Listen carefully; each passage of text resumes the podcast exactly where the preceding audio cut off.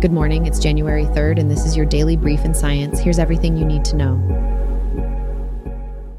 On January 1st, 2024, the Indian Space Research Organization, ISRO, launched XpoSat, India's first space observatory.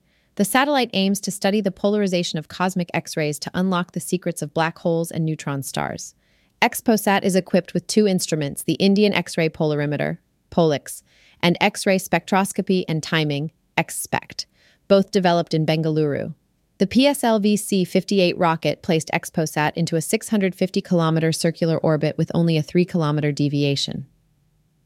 ISRO's successful launch marks a significant milestone in India's space exploration endeavors, enhancing its prowess in astronomical research.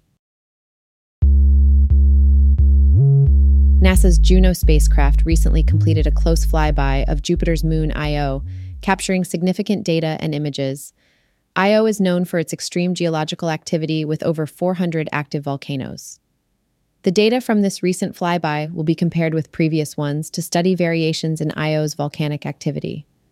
This is the closest view of Io in over 2 decades, made possible by Juno's endurance of extreme radiation. The data gathered will contribute to the understanding of Io's geological processes and provide insights for the study of Jupiter's moon, Europa.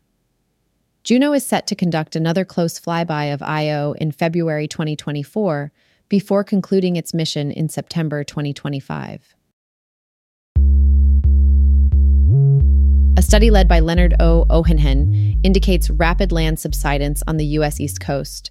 Cities like Norfolk, Virginia Beach, Baltimore, and parts of New York City are significantly at risk. Around 2.1 million people and 867,000 properties are already affected.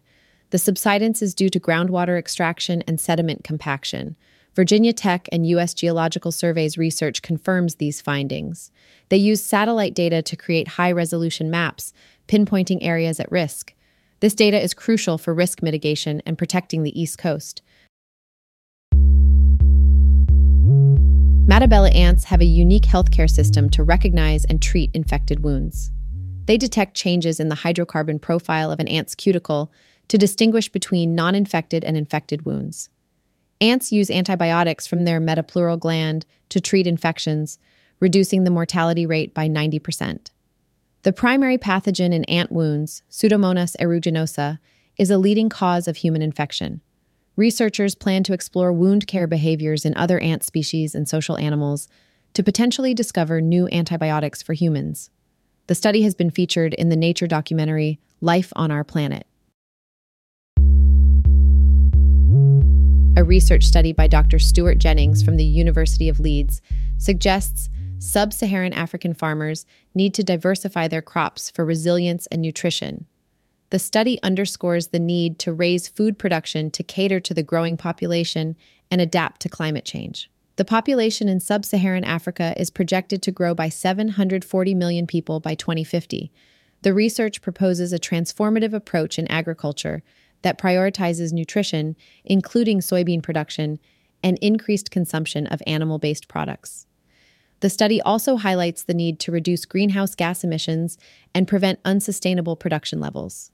Integration of food, agriculture, and nutrition policies is critical to address the food system challenges in sub-Saharan Africa.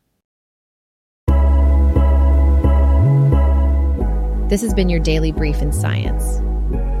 To read more about these stories, follow the links in the episode bio. You can also subscribe to these updates at www.brief.news.